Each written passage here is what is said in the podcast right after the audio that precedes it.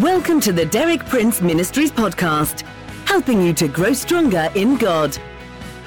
For more than six decades, best-selling author and Bible teacher Derek Prince has been a source of inspiration for millions of believers around the world. You too can benefit from his compelling biblical insights. And now, Derek Prince.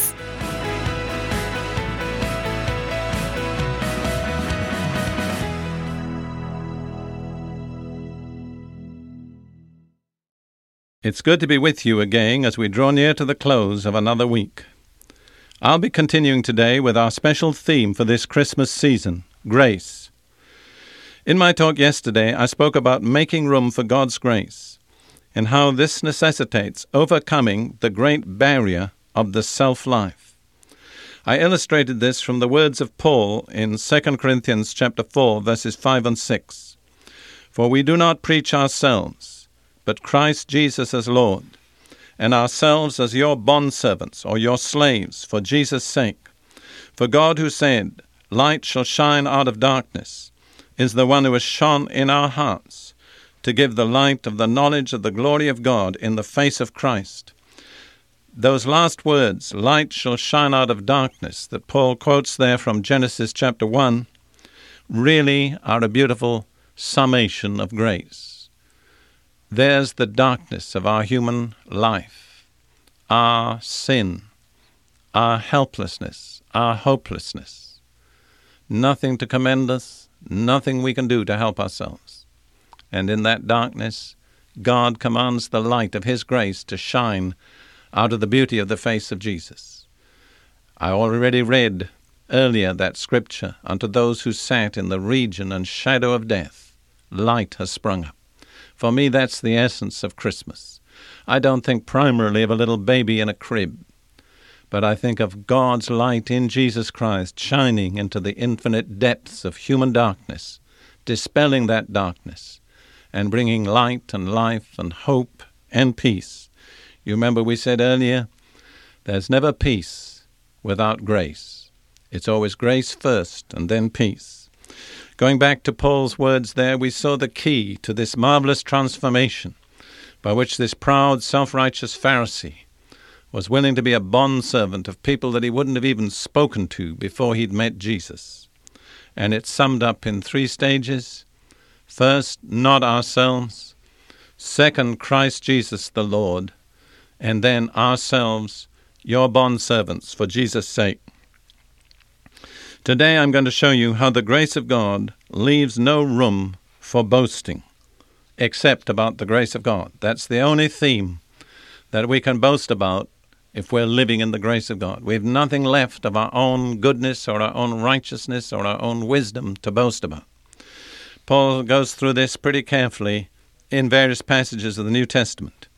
In Romans 3, verses 27 and 28, he says, Where then is boasting? It is excluded. In other words, there's no room for it.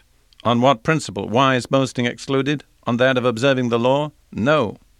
If we had observed the law perfectly, we'd have something to boast about. But on what principle? That of faith. For we maintain that a man is justified by faith apart from observing the law. If we're justified by faith without keeping the law, then we have nothing to boast of. Boasting is excluded by the principle of faith. And then in the next chapter of Romans, Romans chapter 4, Paul goes on to apply this specifically to Abraham. It was very important for Paul that he could prove that this was the principle on which Abraham was accepted with God because Abraham was the father of the whole um, race of Israel, and his experience was a key in which they could understand their own experience. So Paul is very careful to point out that Abraham had nothing to boast about. He too was justified by faith without works. This is what he says Romans 4 1 through 3. What then shall we say that Abraham, our forefather, discovered in this matter? If, in fact, Abraham was justified by works, he had something to boast about, but not before God. What does the Scripture say? Abraham believed God, and it was credited to him as righteousness. So, like all the rest of us, indeed, he's our spiritual father. Abraham received righteousness from God not on the basis of keeping any law or of his good works, but simply because he believed in God's grace, and on the basis of his faith, he was credited with righteousness. He received that tremendously wonderful credit card that I spoke about last time. When we aren't doing exactly what we ought to do, our faith is still credited for righteousness. We can't pay in the cash of good works, but we can extend the credit card of righteousness.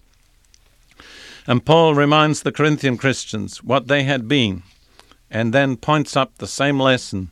There isn't any room left for boasting. 1 Corinthians chapter 1 verses 26 through 31. Brothers, think of what you were when you were called, when you first heard the gospel. Not many of you were wise by human standards, not many were influential, not many were of noble birth. There are three main things which cause men to trust in themselves wisdom or education, influence, social or political, and noble birth. And Paul reminds the Corinthian believers most of them couldn't boast on any of those three scores. But he goes on God chose the foolish things of the world to shame the wise. God chose the weak things of the world to shame the strong. He chose the lowly things of this world and the despised things and the things that are not to nullify the things that are. That's an amazing list of what God has chosen. He's chosen the foolish things, the weak things, the lowly things, the despised things, and even things that are not, just to bring to naught all the things that are. And then he, Paul gives the reason so that no one may boast before him.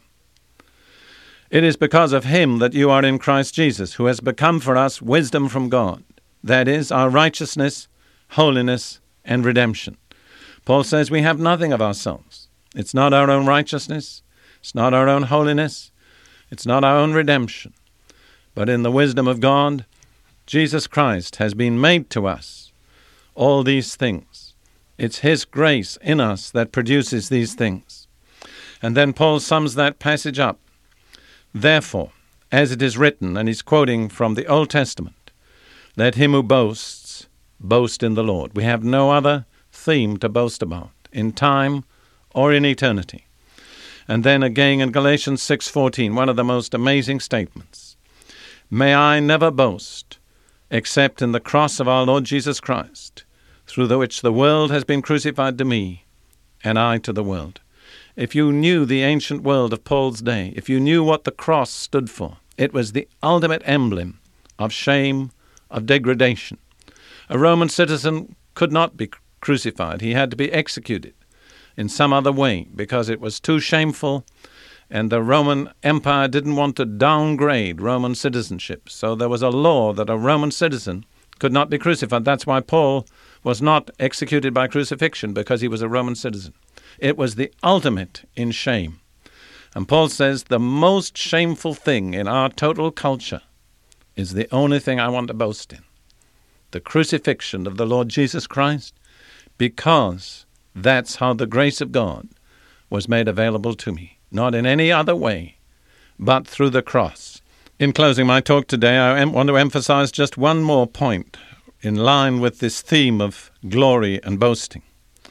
All the glory throughout eternity goes to God's grace. Isn't that a beautiful thought? Let me just quote some beautiful words from Paul's epistle to the Ephesians, Ephesians 1 5 and 6. He, that is God, predestined us to adoption as sons through Jesus Christ to himself, according to the kind intention of his will, to the praise of the glory of his grace, which he freely bestowed on us in the Beloved so that everything that God is doing to us is ultimately designed to bring praise to the glory of His grace, which He freely bestowed. In other words, Paul reminds us that grace was free, it was not earned, it couldn't be worked for.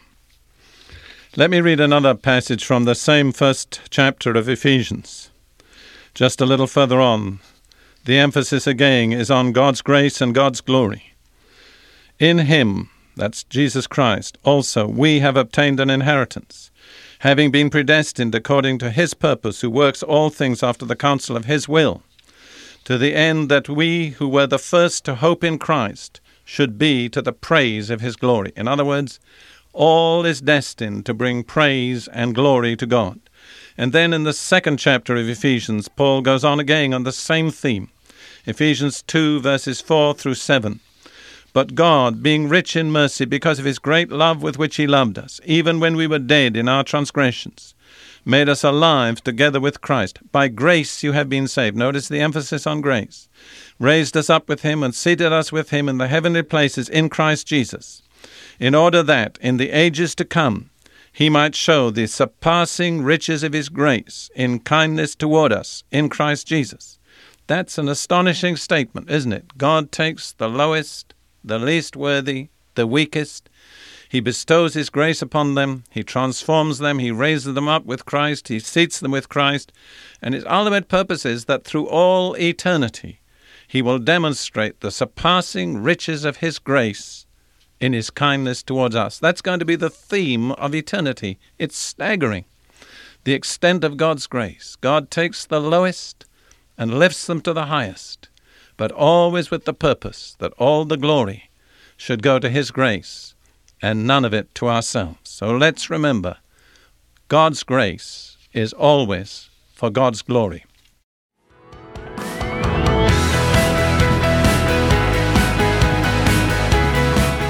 Thank you for listening.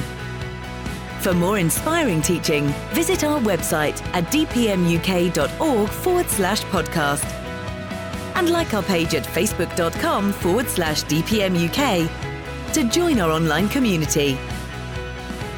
Derek Prince, teaching you can trust.